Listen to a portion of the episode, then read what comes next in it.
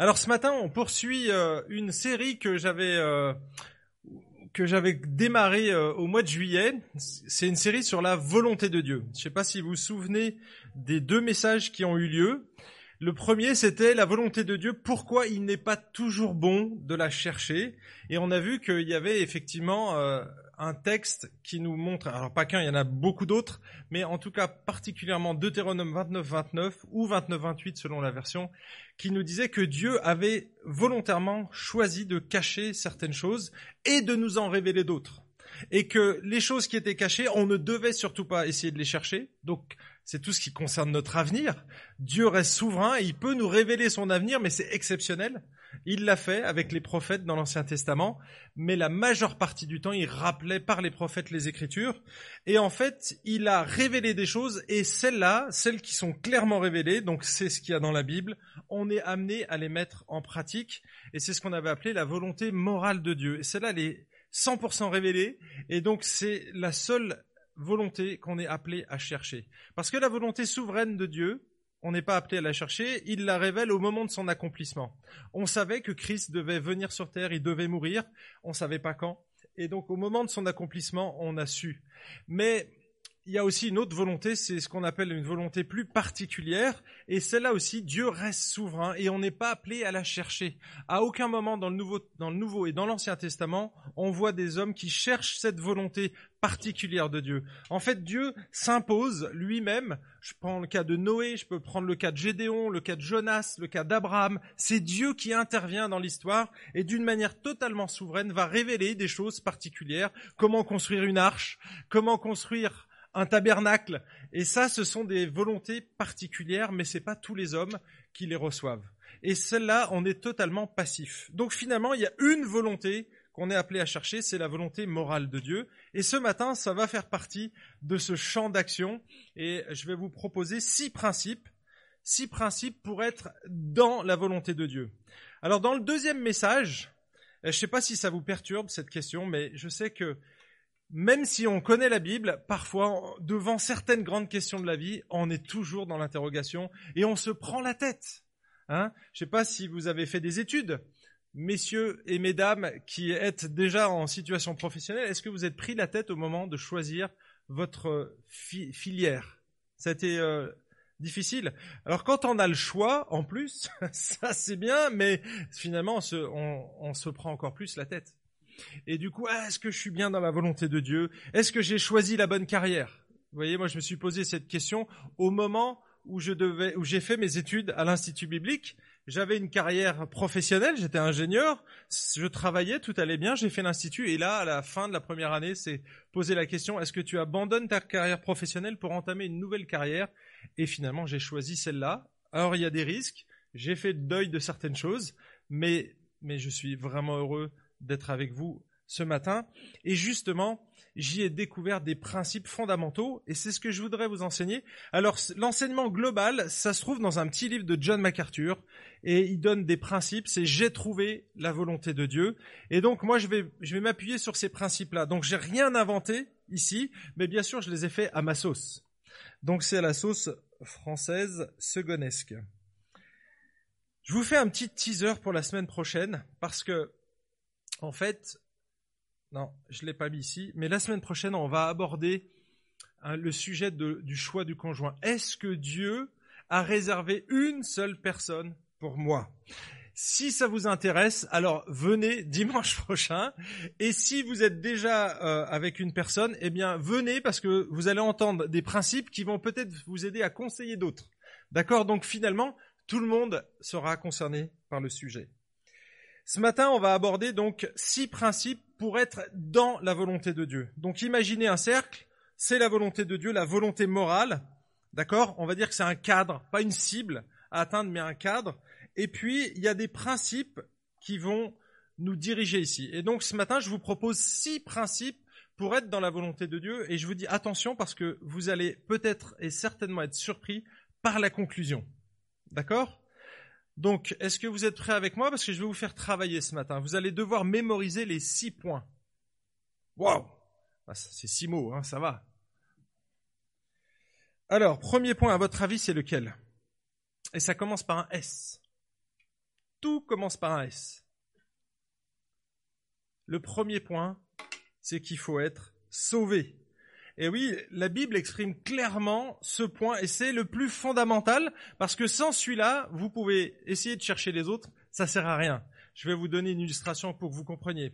En tout cas, la Bible exprime clairement Dieu veut que tous les hommes soient sauvés et parviennent à la connaissance de la vérité. 1 Timothée 2.4, je veux dire, c'est clairement exprimé, il veut que tous les hommes soient sauvés. Si on dit que tous les hommes, si Dieu désire que tous les hommes soient sauvés, c'est qu'on part d'une mauvaise nouvelle, les amis. C'est que tous les hommes sont perdus. Et ça, c'est, la base de la compréhension. Tous les hommes sont perdus. Alors, autour de vous, si les hommes n'ont pas fait la paix avec Jésus, ils sont perdus. Et euh, un jour, il y a un croyant qui, est, qui était chez son coiffeur, et donc il discutait avec lui, ça faisait plusieurs, euh, plusieurs mois qu'il allait chez lui, il commence à le connaître, et donc du coup, il commence à lui parler de sa foi, lui témoigner de, l'évangile. Et puis, euh, donc euh, le coiffeur était là, et puis il écoutait, et le coiffeur l'interrompt, lui dit je t'arrête tout de suite. Moi, tu sais, je ne crois pas en Dieu. Je ne crois pas que Dieu existe parce que si Dieu existait, il n'y aurait pas tous ces, ces malheurs qu'il y a, toutes les guerres et toutes les atrocités qu'on voit autour de vous. Et euh, le croyant euh, ne dit rien, et puis réfléchit. Et ça vous est peut-être déjà arrivé à vous aussi. Donc là, ça va vous donner une réponse. Hein Mais il est là et puis il se dit mais mince, qu'est-ce que je peux lui répondre? Parce que c'est pas facile à répondre cette question. Et puis il regarde par euh, la vitrine dehors et puis il voit des gens qui passent, tout ça. Et puis il regarde le coiffeur et dit écoute, moi aussi, je crois que les coiffeurs n'existent pas. Comment tu crois que les coiffeurs n'existent pas? Bah oui, si les coiffeurs existaient, regarde tous ces gens qui, qui sont dehors, ils auraient des cheveux propres, ils auraient des cheveux bien coupés, ils n'auraient pas des cheveux trop longs, sales, euh, abîmés. Ils viendraient chez leur coiffeur et si les coiffeurs existaient, ces gens n'existeraient pas. Puis le coiffeur, tout de suite, il dit, mais attends, mais moi j'y suis pour rien pour ces gens. Tu sais, nous, on a une belle vitrine, on met de la lumière, ils savent qu'on est des coiffeurs, on, ils savent qu'on est là, la lumière est là, on travaille tous les jours, ils peuvent venir. Moi, je ne peux rien faire s'ils ne viennent pas à moi. Est-ce que j'ai besoin de faire une application ici? En fait, si on ne vient pas à Jésus, il peut rien faire pour nous, pour nous sauver. On doit venir à Jésus. C'est la base, en fait. On doit venir à Jésus. On doit reconnaître notre besoin du coiffeur. Bah parce que on a une sale coupe. Et on, a besoin que Dieu vienne tailler là-dedans pour qu'on soit beau pour lui. Mais pour le moment, c'est pas possible. Et donc, on a besoin de Jésus. Par contre, si vous voulez venir à Jésus tout seul, sans lui, bah c'est un petit peu comme si vous, vous planifiez de monter sur le Mont Blanc, de faire l'ascension du Mont Blanc. Et donc, vous imaginez le parcours, vous allez choisir le meilleur guide, vous allez choisir le meilleur matériel, sauf que votre médecin vous a dit que vous étiez cardiaque. Et donc cherchez la volonté de Dieu, cherchez à monter sur le Mont Blanc, cherchez à, atteindre Dieu, alors que on n'a pas réglé son problème de cœur. Mes amis, ça sert à rien. Vous pouvez avoir tout le bon matériel, vous pouvez avoir tous les bons livres, vous pouvez avoir le meilleur itinéraire, le meilleur GPS, tout ce que vous voulez pour avoir le, le bon itinéraire pour monter sur le Mont Blanc. Si vous avez un problème cardiaque, vous n'arriverez pas à atteindre 200 mètres. Donc il faut d'abord régler ce problème de cœur. Et c'est ça la base, c'est que Dieu vient pour régler notre problème de cœur. On a un cœur qui est pourri et à cause de notre cœur, on ne pourra pas atteindre Dieu. Et donc c'est la base. On doit reconnaître ce que Jésus a fait ici-bas, ce qu'il a fait sur la terre. Il est venu, il est mort pour nos péchés. On doit confesser Christ et recevoir son pardon. Et ça, ça se fait par la foi c'est une grâce que Dieu nous fait, c'est un cadeau qu'il nous offre, on ne fait que le saisir par la foi. Ça, c'est la base, mes amis. Si vous n'avez pas fait ce premier principe, si vous n'êtes pas sauvé, alors les cinq autres principes qui suivent, c'est pas pour vous. Je suis désolé, mais il faut que ça passe par là. Donc, premier principe, c'est quoi? Sauvé, ok. Donc, premier principe, c'est être sauvé. Deuxième principe, être saturé de l'esprit. Là encore, on trouve un passage clairement écrit dans le Nouveau Testament en Éphésiens chapitre 5. Éphésiens 5, 17 à 18, c'est pourquoi ne soyez pas sans intelligence, mais comprenez quelle est la volonté du Seigneur. Ok? On peut comprendre la volonté du Seigneur. Et regardez ce qu'il dit juste après. Ne vous enivrez pas de vin, c'est de la débauche, mais soyez remplis de l'esprit. Et ça, c'est le premier principe, être rempli de l'esprit. Ça fait partie des quatre impératifs liés au Saint-Esprit qu'on trouve dans le Nouveau Testament. Donc là, ici, c'est clairement euh, soyez remplis de l'esprit. Donc autrement dit, il prend l'image du vin et quelqu'un qui a trop bu. Qu'est-ce qui se passe quand on a trop bu? Ok, donc on n'a que des gens sobres ici. C'est super. C'était un piège en fait. Je voulais savoir si vous saviez ce que ça faisait. En fait, l'alcool nous contrôle. Vous avez vu des pubs, vous avez dû voir des films. Quand on est imbibé d'alcool, on est dirigé par l'alcool. En fait, on fait n'importe quoi. Tu t'es vu quand t'as bu hein, Vous vous rappelez de cette pub Et les gens font n'importe quoi, mais ils s'en rendent pas compte. Et en fait, on est dirigé par l'alcool. Et donc, l'idée ici, c'est d'être dirigé pas par l'alcool, mais par le Saint-Esprit. C'est lui qui va diriger notre vie. Et ici, il s'agit d'un commandement, littéralement, laissez-vous continuellement remplir. C'est pas une fois définitive, mais on doit être continuellement rempli du Saint-Esprit. Autrement dit, on doit être saturé de l'esprit. Et là, la question que vous vous posez tous, mais comment on fait pour être saturé de l'esprit? Eh bien, il faut saturer nos pensées, notre cœur. Saturer le cœur. Le cœur, ça comprend tout. Hein. C'est le pilote finalement de notre volonté, le pilote aussi de nos émotions, le pilote de toute la vie. C'est le cœur qu'il faut aller nourrir. Donc il faut saturer le cœur, saturer nos pensées avec la parole de Dieu. Parce que la parole de Dieu, qui c'est qui l'a inspirée? C'est le Saint-Esprit. Et donc, si on veut être saturé de l'Esprit, bah, il faut qu'on sature nos pensées de la parole de Dieu. Mais on va aussi saturer nos pratiques de la parole de Dieu, dans le sens qu'on va être orthopraxique, ça n'existe pas, mais on va vivre l'orthodoxie, parole juste, orthopraxie, pratique juste, et on va nourrir le cœur, orthopathie, les trois dimensions d'un disciple qu'on retrouve dans euh, l'épître de Jean. Deuxième commandement qu'on trouve dans le Nouveau Testament lié au Saint-Esprit, c'est n'attristez pas le Saint-Esprit. Alors comment on peut attrister le Saint-Esprit? Ben, Tout simplement quand on pêche. Lorsqu'on pêche, on attriste le Saint-Esprit. Et vous le savez, vous avez, avec votre épouse ou votre époux, dit une parole qui dépasse un petit peu votre pensée. Et puis, eh ben, en fait, vous vous sentez mal. Là, vous venez d'attrister le Saint-Esprit. Donc, vous le savez, en fait quand vous attristez le Saint-Esprit. Et si on laisse ces petits péchés non confessés, si on les laisse s'installer, eh bien, on va finir par éteindre l'esprit. 1 Thessaloniciens 5, 19, c'est le troisième commandement lié à l'esprit, et il nous dit de ne pas l'éteindre, dans le sens qu'on a aussi la capacité de l'éteindre en persévérant dans notre péché. On sait qu'une situation est injuste et on persévère. Et donc là, on va se fermer à l'esprit, et ça fait partie des choses qui peuvent arriver à certains chrétiens. Et là, quand euh, le Seigneur euh, doit revenir dans notre vie, ben, il est obligé de prendre le marteau-piqueur, parce qu'il y a une carapace qu'on a créée à cause du péché, et donc ça fait mal. Et en général, euh, on n'aime pas passer par ces moments-là. Donc, vous voyez, c'est crescendo en fait. Hein. Si tu n'es pas rempli, tu vas commencer par attrister le Saint-Esprit, si tu persévères dans ton péché, tu vas finir par l'éteindre. Et c'est pour ça qu'on a ce commandement dans Galates, marcher par l'Esprit, et vous n'accomplirez pas les désirs de la chair. Les désirs de la chair et le fruit de la chair, si vous regardez bien le texte dans Galates, c'est marqué les fruits de la chair, et on les connaît. Les fruits de la chair, c'est une vie débauchée, une vie dans tout ce qui est dans l'occultisme, tout ce qui touche à une sexualité en dehors du cadre de Dieu, en dehors du cadre du mariage, etc. Et donc, on voit que c'est une manifestation concrète. En fait, ça, c'est le fruit de la chair. Le fruit de l'esprit, ça doit se manifester aussi concrètement par le AJPPBBFDM que tout le monde connaît dans cette église, parce que les enfants l'ont appris, ils nous l'ont chanté. Amour, joie, PPBBFDM.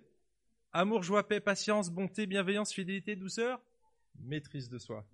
Ce sont des, le fruit, un fruit avec plusieurs caractéristiques que Dieu nous demande de développer dans notre vie, et c'est ça marcher par l'esprit c'est manifester l'amour, manifester la joie, manifester la paix, et c'est de cette manière-là que l'Esprit va s'exprimer au travers de nous. Alors ça, c'était le deuxième principe. On fait une petite révision. Premier principe, deuxième principe. Donc troisième principe, toujours par un S, sanctifier. Sanctifier. Ok, alors là encore une fois, on retrouve un texte avec la volonté de Dieu clairement exprimée. Regardez 1 Thessaloniciens 4, versets 3 à 5. Ce que Dieu veut, c'est votre sanctification. Ça peut pas être plus clair. Ce que Dieu veut, c'est votre sanctification. Et il précise, c'est que vous vous absteniez de la débauche, c'est que chacun de vous sache tenir son corps dans la sainteté et l'honnêteté, sans vous livrer à une convoitise passionnée, comme font les païens qui ne connaissent pas Dieu. Ici, il utilise un mot donc pour, pour décrire la, la débauche. Alors, ce que Dieu veut, c'est votre sanctification, c'est que l'on ressemble à Jésus en fait. La sanctification, c'est toute l'œuvre que Christ fait en nous, dans notre cœur, pour qu'on ressemble à l'image de Christ. Et ça, c'est 1 Corinthiens, pardon, Romains chapitre 8, verset 29. Dieu nous a prédestinés à être semblables à l'image de Jésus. Et il va utiliser toutes les circonstances de la vie. Romains 8, 28, le verset qui précède, que tout le monde connaît. Du reste, frères, toute chose concourt au bien. Et ce bien, ce bien-là, toute chose concourt au bien de celui qui aime Dieu. Ce bien-là, le bien ultime, eh bien, c'est Christ. C'est Christ. Et la réponse, on l'a juste après dans le verset 29. Car il nous a prédestinés à être semblables à l'image de son Fils, à l'image de Christ. Et c'est ça, Dieu va utiliser tous les événements de la vie, les bons comme les moins bons, pour nous façonner à l'image de son Fils. Donc ça, c'est la sanctification. Mais là, ici, on touche un domaine de la sanctification qui est lié à la sexualité. Et il dit ici, c'est ce que vous absteniez de la débauche. Et le terme ici en grec, c'est porneia. D'où on tire le mot pornographie. Mais ça, c'est encore limité. En fait, le, le mot porneia a un champ sémantique très large. Et donc, euh, je vous donne juste quelques utilisations de ce mot dans le Nouveau Testament. Par exemple, dans la littérature grecque, il est utilisé pour décrire une union avec une prostituée. En Matthieu 5, verset 32, il décrit l'adultère. C'est le même mot, c'est l'adultère. Hébreu 13, 4, sexualité en dehors du cadre du mariage, du couple. 1 Corinthiens 5, verset 1, c'est l'inceste. Et c'est encore le terme porneia ici, mais c'est une situation d'inceste. En Apocalypse 14, 8 et 17, 8, là c'est utilisé dans un sens spirituel pour décrire ce dont la foi s'est prostituée avec la religion de l'Antéchrist. Donc vous voyez, c'est un terme quand même assez large, mais finalement on décrit, qui décrit toute relation ou toute activité sexuelle en dehors du cadre que Dieu a fixé, qui est le mariage, un texte qu'on retrouve au moins cinq fois dans le Nouveau Testament. Les étudiants de l'IBG vont devoir le mémoriser, et vous aussi, hein. vous connaissez ce texte, l'homme quittera son père et sa mère, il s'attachera à sa femme, et ils deviendront une seule chair. Et donc, c'est un passage clé que Dieu donne avant même que l'humanité soit là. Seuls Adam et Ève étaient là quand ils reçoivent ce commandement. Et pourtant, on voit déjà que Dieu, il instaure ici un principe fondamental qui est le mariage. En fait, pourquoi Dieu donne un cadre limité pour le mariage? Eh bien, je vais vous donner une illustration. C'est comme un feu. Un feu, c'est une bonne chose. On peut chauffer, on peut faire cuire des aliments, on peut faire un bon barbecue. Hein, tout à l'heure, on va avoir besoin du feu. Mais ce barbecue-là, je le fais pas au milieu d'une forêt. Hein, il est cadré. Il est dans un barbecue, hein, dans un four, il est, il est segmenté. Il y a un cadre autour. Parce que sinon, qu'est-ce qui se passe? Si je faisais un feu au milieu de la forêt, j'embrasse toute la forêt. Donc une bonne chose au départ, si elle n'est pas cadrée, eh bien ça finit par tout brûler. Et c'est ce qui se passe avec la sexualité, c'est que Dieu la donne, elle est bonne, hein. la sexualité, elle est bonne, et je veux souligner ça, tout ce que Dieu a créé est bon, la sexualité en fait partie, mais, mais il a donné un cadre dans lequel on doit que l'on doit respecter. Pardon. Si on ne le fait pas, eh bien, on s'engage dans toutes sortes de dangers. Ici, il dit, euh, c'est que chacun de vous sache tenir son corps dans la sainteté, l'honnêteté, sans vous livrer à une convoitise passionnée, comme font les païens qui ne connaissent pas Dieu. Quels sont les moyens d'échappatoire par rapport à ça, à ces convoitises? Eh bien, la Bible, elle nous donne un, échappatoire, c'est la fuite. Hein. Souvenez-vous de Joseph qui se retrouve face à l'épouse de Potiphar. Qu'est-ce qu'il fait? Qu'est-ce que fait Joseph? Il se tire. Et oui, il est face à cette femme qui veut coucher avec lui. Eh bien, Joseph Bon, il était tout nu, hein. Donc, il a dû se laisser embarquer à un moment donné, mais il se trouve qu'il a voulu respecter son engagement vis-à-vis de son patron, de Potiphar, et donc il a fui, il est parti. Donc ça fait partie des choses. De Timothée 2, verset 22, fuis les passions de la jeunesse, et c'est Paul qui parle à un pasteur d'une église. Fuis les passions de la jeunesse. Donc la fuite est une solution. On fuit, on, ne regarde pas, on coupe son téléphone, Enfin, vous voyez, c'est des mesures qui sont radicales. Si ton œil est pour toi une occasion de chute, qu'est-ce que tu dois faire? Tu le caresses, tu lui mets du collier Non, non, non, tu l'arraches. Ça veut dire qu'il faut être radical avec le péché. On rigole pas avec le péché parce qu'on sait que ça commence au niveau de l'œil, qu'ensuite ça va emmagasiner des images dans nos pensées, qu'on va nourrir comme ça notre cœur et que qu'est-ce qui va sortir du cœur? Des mauvaises choses. Des mauvaises choses. Souvent j'entends les jeunes croyants qui commencent à se fréquenter, et on rentrera plus dans les détails, mais je vous donne quelques petits principes ici. Jusqu'où on peut aller avant le mariage hein? Parce qu'on veut préserver la sexualité pour le jour de, la nuit de noces. Et donc, la question qu'on nous pose régulièrement avec mon épouse, parce qu'on anime des, week-ends comme ça avec des jeunes, jusqu'où on peut aller avant le mariage? Alors ça, c'est vraiment pas la bonne question à poser. Quand tu poses cette question, tu es en train de dire finalement, jusqu'où je peux flirter avec le péché sans tomber dedans? Je vous donne une illustration pour que vous compreniez. C'est dangereux, les amis. Il y, a, il y a quelques siècles, un homme cherchait, un homme riche, cherchait un, un, cocher, donc c'est un chauffeur pour nous aujourd'hui, ce serait ça. Il cherchait un cocher pour conduire son carrosse. Et donc il a recruté trois personnes, il avait fait une annonce sur le bon coin, et là il, il recherche une personne qui serait capable de le conduire dans son carrosse. Donc il reçoit le premier candidat et il lui dit, écoutez, voyez ce précipice? Vous seriez capable de vous en approcher à combien? Le gars, il regarde, il dit, moi, un mètre. Waouh, impressionnant. Il demande au deuxième candidat, jusqu'où vous seriez capable d'aller par rapport à ce précipice? Le gars, il dit, moi, j'ai des diplômes, j'ai de l'expérience, 50 centimètres. Waouh Il a embauché le troisième. À votre avis, qu'est-ce qu'il a répondu? Moi je m'en éloigne le plus possible. Un chrétien, c'est ça. Quand il y a le danger, il va pas flirter avec. Il va s'en éloigner le plus possible. Vous savez, moi je fais du vélo et il y a, quelques semaines, il n'y a pas si longtemps ça, avant que, avant les vacances, je descendais euh, de, la montagne je devais rouler à peu près à 50 km heure. Ça fait rapide, hein, même si c'est lent pour les, les pros. Mais pour moi, c'était rapide. J'étais en descente. Et là, dans un virage, il y a un camion qui double, qui a doublé euh, d'autres cyclistes. Et donc, je me suis retrouvé face à face avec le camion à 50 km heure sur un vélo. Vous freinez pas en une demi-seconde. Il vous faut plusieurs mètres pour vous arrêter. Je me suis retrouvé en face. Et donc, je me suis décalé et je suis passé à, aller à ça du camion vous avez failli ne plus me revoir. Ça pourrait arriver un jour. Mais en fait, si j'avais flirté avec les limites, si j'étais resté, imaginez, au milieu de la route, parce que j'étais quand même bien à ma droite, j'étais entre le, fossé et la route, vous voyez, dans cet espace-là, et ça m'a sauvé la vie. Si j'avais été au milieu de la route, que j'avais flirté, à un, j'avais le droit. C'était mon droit d'être au milieu de la route. Eh bien, je me serais pris le, le camion en pleine face. Eh bien, c'est ce qu'on fait euh, quand on est chrétien et qu'on frôle avec les limites, à un moment donné, on se prend un camion en pleine face. Et ça arrive. Et ça arrive. Dans le domaine de la sexualité aussi. Il y en a d'autres qui ont des problèmes de sexualité, qui n'arrivent pas à se maîtriser. Et ils disent, mais moi, tu sais, j'ai un problème avec la pornographie, j'arrive pas à m'en sortir. Et ça peut être complexe, effectivement. Je vais vous donner juste un grand principe ici. Bien souvent, les gens disent, mais je sais qu'il faut pas que je le fasse. Je sais qu'il faut pas que je le fasse. D'ailleurs, avant que je le fasse, eh bien, je me dis toujours, il faut pas que tu le fasses, il faut pas que tu le fasses. Et qu'est-ce qui se passe? Eh bien, je le fais.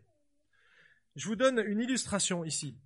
En fait, j'ai été initié au golf à un moment donné dans ma vie, et on nous a placé devant un tas de sable comme ça. Vous voyez, c'est ce qu'on appelle un bunker. Alors c'est pas un, blocos, c'est juste un trou avec du sable. C'est un obstacle. On n'aime pas aller dans les bunkers parce qu'on a du mal à sortir la balle. Quand elle est enfoncée dedans, on, des fois on tape trois fois et du coup on perd, on perd le match.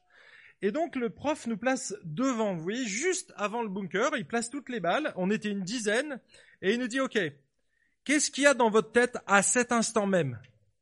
Alors, tout le monde répond, 9 sur 10 on a répondu, il faut pas que je tombe dans le trou. Et vous savez ce qu'il nous a dit? Il nous a dit, bah, ok, si vous pensez ça, vous irez tous dans le trou. Vous ne devez pas penser, je ne dois pas tomber dans le trou, je dois aller sur le green. Je dois aller sur le green. L'application, c'est que au lieu de focaliser ton attention sur le problème, focalise-toi sur l'objectif que tu veux atteindre. C'est Jésus que tu vises. C'est Jésus ton green. C'est Jésus ton drapeau. Je veux aller sur le green. Si tu te focalises sur le problème, tu tomberas dans le problème et tu t'y enfonceras. Mais focalise-toi sur Jésus. C'est lui que tu veux atteindre. Ta sanctification, c'est atteindre la stature parfaite de Christ. C'est ressembler à Jésus dans son caractère et dans ses actes. Ça va? Ouf, j'ai plombé l'atmosphère là. On a dit trois principes. Premier, sauver. Deuxième, saturé de l'esprit. Troisième, sanctifié. Et donc, quatrième avec un S, allez deviner. Alors celui-là, on l'aime pas trop. À vrai dire, les deux prochains, je les ai mis en dernier parce que on les aime pas. Soumis. Aïe. Désolé, il fallait y passer, hein. Soumis. Eh oui, soumis. Soumis. À cause du Seigneur, 1 Pierre chapitre 2 nous dit, à cause du Seigneur, soyez soumis à toute institution humaine, soit au roi comme souverain, soit au gouverneur comme envoyé par lui pour punir ceux qui font le mal et louer ceux qui font le bien, car c'est la volonté de Dieu. Encore une fois, on retrouve cette expression de la volonté de Dieu. Et donc, qu'est-ce qu'on doit faire ici? Eh bien, on doit se soumettre. Trois champs d'application que je vois, il y en a même un quatrième, mais dans le couple, mais ça ne nous concerne pas parce que vous êtes peut-être célibataire. Donc on va traiter les trois aspects de la soumission. La première, c'est être, et c'est ce qu'on voit dans ce texte ici, être soumis à toute institution humaine. On a déjà abordé cette question en long, en large et en travers quand j'ai abordé le chapitre 4 du livre des Actes. Doit-on obéir à Dieu? Euh, plutôt qu'aux hommes Vous vous souvenez de ce texte Et on a dit que c'est Pierre qui avait écrit ce texte-là dans un contexte où Néron était au pouvoir, un dictateur. Donc Pierre aurait-il deux volontés? Une où lui, il s'en décharge, c'est-à-dire on ne doit pas obéir à Dieu, euh, on doit pas, pardon, on doit pas obéir aux hommes, mais on doit obéir qu'à Dieu, alors que ici, alors qu'il y a un contexte de persécution, il dit qu'on doit se soumettre. En fait, dans la majeure partie du temps, on doit se soumettre aux autorités, même quand c'est difficile, même quand c'est injuste. On doit s'y soumettre à partir du moment où on, va à l'encontre d'un commandement précis de la Bible, ou que ça va à l'encontre de votre conscience, mais encore là une fois, votre conscience sanctifiée par la parole de Dieu. Parce que vous pouvez avoir une conscience très fragile, très élastique ou très étroite si vous la nourrissez pas correctement. Donc, si ça va clairement à l'encontre d'un commandement de Dieu, si on vous demande, comme c'était le cas par exemple des Égyptiennes, des, femmes juives en Égypte, vous vous rappelez, on leur demandait de tuer les bébés. Là, il faut dire non. Et, c'est ce qu'elles ont fait. Et merci Seigneur. Elles n'ont pas obéi à l'autorité alors qu'on leur demandait. On aurait pu appliquer ce texte, oui, sauf qu'il y a une exception. voyez? Et c'est ce genre d'exception. Mais ça reste des exceptions. La plupart du temps, on est amené à s'y soumettre. Deuxième cercle, c'est celui de la famille on doit être soumis aux parents. Soumis aux parents. Là, je regarde mes enfants, ils se regardent entre eux. Ils ont compris le message. Enfants, obéissez à vos parents selon le Seigneur, car cela est juste. Honore ton père et ta mère, c'est le premier commandement accompagné d'une promesse, afin que tu sois heureux et que tu vives longtemps sur la terre. Effectivement, si tu fais que des bêtises, tes parents ne vont faire que te disputer et tu seras pas heureux. Et finalement, ça va jouer aussi sur ton moral et du coup, tu vivras moins longtemps. Donc là, il y a une promesse ici, si tu veux vivre longtemps, obéis à tes parents et honore-le. Alors attention, c'est que là aussi, les parents, hein, c'est le verset 4, je l'ai pas mis, bien sûr, mais on doit faire attention de ne pas irriter nos enfants en leur imposant des choses que nous-mêmes, on n'arrive pas à faire. D'accord? Donc attention à, à, une éducation trop parfaite, entre guillemets, qui se, qui se veut trop parfaite, mais qui ne l'est pas. Je vous rassure, c'est la grâce. Donc, c'est un savant mélange, l'éducation des enfants, entre la loi et la grâce. S'il n'y a que grâce, ils feront n'importe quoi, ce sera des bons délinquants. S'ils sont trop bridés, il n'y aura plus de grâce, et là vous allez faire des bons petits légalistes. Donc, il faut équilibrer dans l'éducation entre grâce et, et la loi. La loi nous conduit à Christ, mais attention, on a besoin aussi de la grâce. Troisième domaine, troisième sphère où on doit se soumettre en tant que croyant, Hébreu 13, 17, eh bien c'est dans l'Église. Obéissez à vos conducteurs et soyez leur soumis, car ils veillent au bien de vos âmes dont ils devront rendre compte. Faites en sorte qu'ils puissent le faire avec joie et non en gémissant, ce qui ne serait pas à votre avantage. Ici, la Bible, nous demande de nous soumettre à nos conducteurs, autrement dit aux anciens d'une église, aux pasteurs. Mais la soumission biblique, c'est avant tout un acte volontaire, motivé par l'amour de Dieu et qui se manifeste par l'obéissance à sa parole et le service des autres. Et donc être soumis aux anciens, ça ne signifie pas que l'on est sous leur contrôle. D'accord? On est sous leur responsabilité et sous leur protection. Et c'est pour ça qu'il nous demande de nous soumettre. Vous n'êtes pas sous le contrôle des anciens. Jusqu'à preuve du contraire, vous prenez la douche quand vous voulez, vous mangez ce que vous voulez au petit déjeuner, vous vous couchez, vous faites ce que vous voulez, vous travaillez vous voulez. je veux dire, on n'a pas à regarder ces choses-là, nous. Nous, ce, ce qui nous intéresse, c'est votre âme. Ok, est-ce que tu es joyeux? Est-ce que tu es reconnaissant? Est-ce que tu es dans la volonté de Dieu? Hein, On n'est qu'au quatrième principe, attention, c'est pas terminé. Mais déjà, est-ce que tu es sauvé? Ça, ça nous intéresse.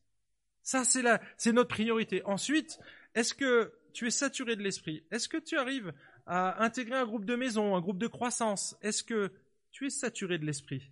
Ensuite, est-ce que ta vie est sanctifiée? Est-ce que tu arrives à, contrôler ta sexualité? Est-ce que tu arrives à être honnête dans tes rapports avec les gens, avec euh, dans ton commerce? Ça, c'est la sanctification. Et la quatrième, est-ce que tu es soumis? Vous voyez? Donc finalement, on est dans ce cadre-là. Et euh, il dit que les anciens ne doivent pas gémir. Ici, vous voyez, ça nous arrive de gémir. Et on a eu euh, dans cette église et moi avant eu beaucoup d'occasions de gémir. Parce qu'il y a des gens qui nous tirent dans les pattes, parce qu'il y a des gens qui nous en veulent, parce qu'il y a des gens qui nous trouvent durs, parce que. Mais voyez, nous, notre but, c'est vraiment votre sanctification, c'est que vous connaissiez Jésus, c'est que vous aimiez Jésus, c'est que vous soyez fructueux dans votre vie, que vous fassiez des disciples. Ça, c'est notre objectif. on n'a pas d'autre chose. Tout le reste, vous faites ce que vous voulez, les amis. Donc voilà le domaine dans lequel les croyants sont appelés, les trois sphères. Donc le gouvernement, les autorités, la famille et l'Église. Et après, dans le couple, c'est autre chose, mais ça, ce sera pour la semaine prochaine. Je m'attends à la lapidation. Alors, petit, petit rappel, Quatre principes. Premier, sauver. Deuxième, saturé de l'esprit. Sanctifié, soumis. Ok. Cinquième, allez, petite idée. Alors là, c'est le pire, je crois. Là, vous me lapidez à la fin. Souffrant. Souffrant. C'est pas naturel et on n'a pas envie de ça, mais je suis obligé de vous laisser. Il y a trop de textes dans le Nouveau Testament qui parlent de la souffrance. Il y a une théologie de la souffrance dans la Bible, elle est claire et nette. Et regardez, c'est exprimé noir sur blanc. Mieux vaut souffrir en faisant le bien si telle est la volonté de Dieu qu'en faisant le mal. Mes amis, la souffrance fait partie de la vie chrétienne. Si vous lisez la Bible depuis la Genèse jusqu'à l'Apocalypse, vous allez voir que c'est le lot de tous les croyants. La plupart des croyants, alors Bien sûr, il y en a toujours qui passent entre les mailles du filet, mais la plupart ont souffert. Regardez les grands hommes de Dieu, ils ont souffert. Ça fait partie de, la, vie chrétienne. Deuxième principe par rapport à la souffrance, c'est inutile de la fuir. Pourquoi? Bah Parce que si tu vis pieusement, si tu cherches absolument à faire la paix avec tout le monde, la Bible te dit que c'est utopique. Par exemple, si tu veux rester en paix avec tes voisins, tu leur parles surtout pas de ta foi.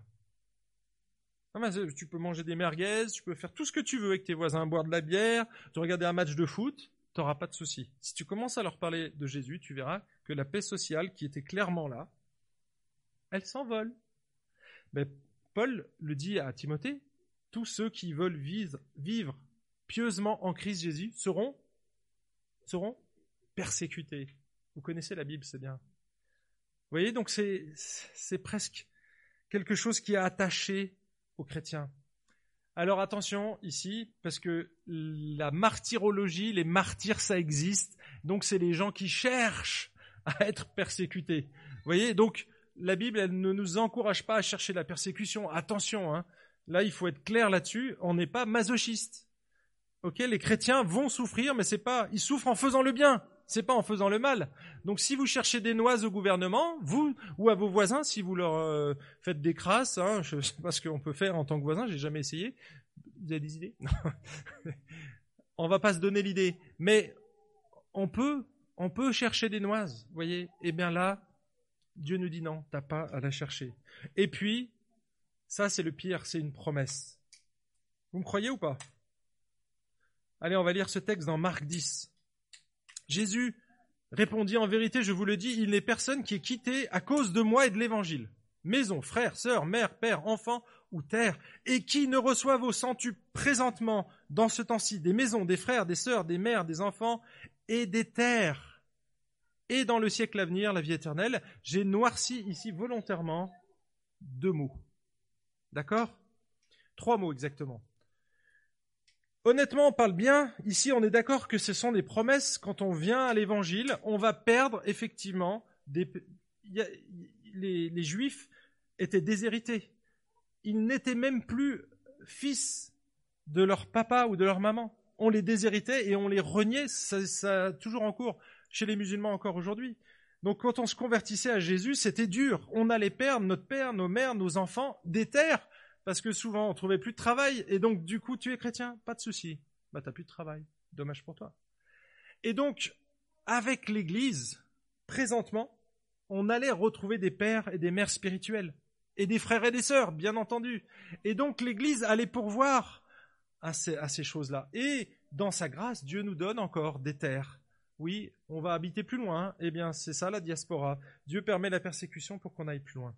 Et l'autre, la, là, ce qui manque ici, regardez, c'est tout simplement ces deux mots, avec des persécutions. Avec des persécutions. Donc, si vous dites que toute la partie du haut, c'est une promesse, alors ici, ça aussi, ça fait partie des promesses. Et donc, je suis désolé de vous l'apprendre ce matin, mais si vous êtes converti, si vous suivez Jésus, si vous voulez vivre pieusement, être attaché à Jésus, alors vous allez avoir une forme de persécution, vivre une forme de persécution ça sera peut-être pas aussi fort que les gens euh, au Moyen-Orient actuellement ou ailleurs. Sur toute la planète, il y a des gens qui sont persécutés. Il n'y en a jamais eu autant dans le monde, mes amis. Donc j'arrive à mon sixième. On, fait un petit récap. Premier principe, sauver. Deuxième, saturé de l'esprit. Troisième, sanctifié. Quatrième, souffrant. Soumis, pardon. Cinquième, souffrant. Et donc il nous manque le sixième, et ça commence aussi par un S, sans cesse reconnaissant. Sans cesse reconnaissant. Et on retrouve encore une fois 1 Thessaloniciens 5, 18, en toutes circonstances, rendez grâce, car telle est à votre égard la volonté de Dieu en Christ Jésus. Rendre grâce, c'est être reconnaissant pour tout ce que Dieu nous donne, pour tout ce que Dieu a fait pour nous, pour la croix, pour l'évangile, pour le salut, pour les frères et les sœurs qui nous donnent dans l'Église. En toutes circonstances, on devrait être reconnaissant. Alors parfois, on traverse des difficultés et on se dit, mais je peux pas être reconnaissant, Dieu m'a rien donné ici. Ben, en fait, il faut apprendre. C'est un apprentissage. C'est pas naturel. On n'est pas reconnaissant naturellement. Moi, je dirais que le, le principe le plus difficile pour moi à mettre en pratique, c'est celui-là. Être sans cesse reconnaissant. C'est le domaine où je pêche le plus, où je suis souvent hors cadre, parce que je vois ce qui va pas. Hein, et puis les pasteurs, on, s'installe dans le culte, on dit ah mince, il y a ça qui va pas, ah il y a ça qui va. Vous voyez, on, a notre radar de défauts en permanence activé, parce qu'on est dans la sanctification, parce qu'on est dans l'amélioration permanente, mais il faut arrêter ça en fait. Il faut arrêter ça et se poser, se dire je veux être reconnaissant. Et comme c'est un apprentissage, regardez ce que dit Paul. On a un modèle ici qui est extraordinaire. Je ne dis pas cela en raison de mes besoins, car j'ai appris à me contenter de l'état où je me trouve. J'ai appris à me contenter de l'état où je me trouve. Et c'était quoi cet état?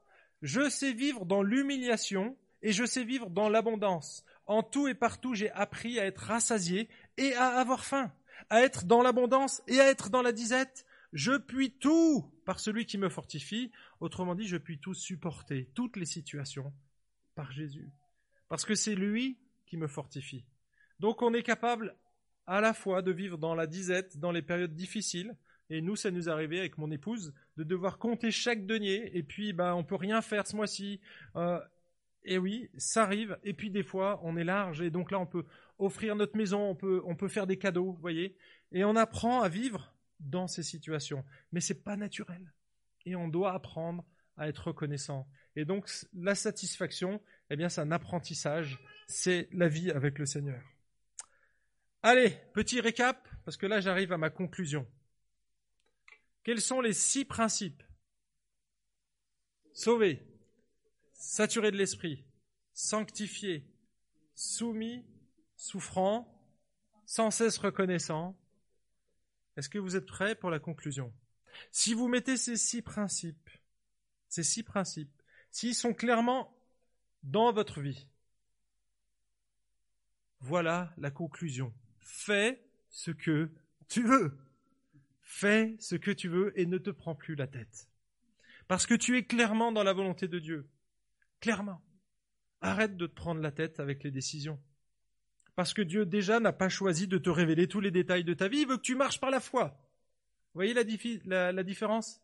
Quand nous on cherche la volonté de Dieu, on voudrait que Dieu nous montre clairement sur un papier, qu'il envoie un fax, un mail, un WhatsApp, un télégramme, ce que tu veux. Hein, on aimerait bien ça, mais non, c'est pas ça la vie chrétienne. La vie chrétienne, c'est je t'ai donné des promesses, appuie-toi sur ces promesses, fais-moi confiance. Tu dois marcher par la foi et non par la vue. De Corinthiens 5, 7, je suis en train de vous citer la Bible Marchons par la foi et non par la vue. Donc si vous avez ces six principes qui sont clairs dans votre vie, vous, faites un petit check-up. Ok, sauvé, c'est clair. Est-ce que je suis saturé de l'esprit? Ah, en ce moment, j'ai un peu de mal avec la, lecture de la parole. Et puis, bon, tu peux m'encourager. Ok, c'est bon. Saturé de l'esprit. Sanctifié. Est-ce que je suis sanctifié? Est-ce qu'il y a un péché qui traîne, etc. Ensuite, est-ce que je suis soumis? Non, là, je suis un peu rebelle. Est-ce que je suis souffrant? Alors ça, je ne vais pas le chercher, on l'a dit. Mais voilà, ça fait partie de la vie chrétienne. Est-ce que je trouve ça anormal? Si c'est le cas, alors non, c'est normal. Et le dernier, sans cesse reconnaissant. Est-ce que tu es râleur en ce moment ou pas? Et donc, quand tu as fait le check-up de ta vie, si tu coches les six, tu dis, ok, c'est bon, je fais ce que je veux maintenant. D'accord? Et comme ça, vous arrêterez de vous prendre la tête. J'aime bien ce verset finalement dans le psaume 37, euh, verset 4, qui dit Confie-toi en l'Éternel et pratique le bien. Demeure dans le pays et prends la fidélité pour pâture. Fais de l'Éternel tes délices et il te donnera ce que ton cœur désire. En fait, ici, quand on dit les six principes, c'est qu'on a fait de l'Éternel nos délices. On est sauvé, sanctifié, saturé de l'Esprit, etc. Et en fait, on fait de l'Éternel nos, nos délices. Et qu'est-ce qui se passe? Comment est nourri le cœur? Il est nourri de Dieu. Il est nourri de sa volonté. Ben parce qu'on a regardé ses principes. Vous voyez, on a fait de l'éternel nos délices. Et qu'est-ce qu'on va désirer? Eh bien, ce que Dieu désire, en fait. Tout simplement. Tout simplement. Et donc, vous voyez que c'est un, verset vertueux. Si tu fais de l'éternel des délices, il va te donner ce que ton cœur désire. Qu'est-ce que ton cœur va te, te désirer? L'éternel. Les délices de l'éternel. Vous voyez donc, c'est vraiment quelque chose de vertueux. Fais, confie-toi en l'éternel, place ta confiance en Dieu, pratique le bien, c'est ce que Dieu nous demande. Les choses clairement révélées, tu les appliques. Fais de l'éternel tes délices, et tout le reste, il va y pourvoir.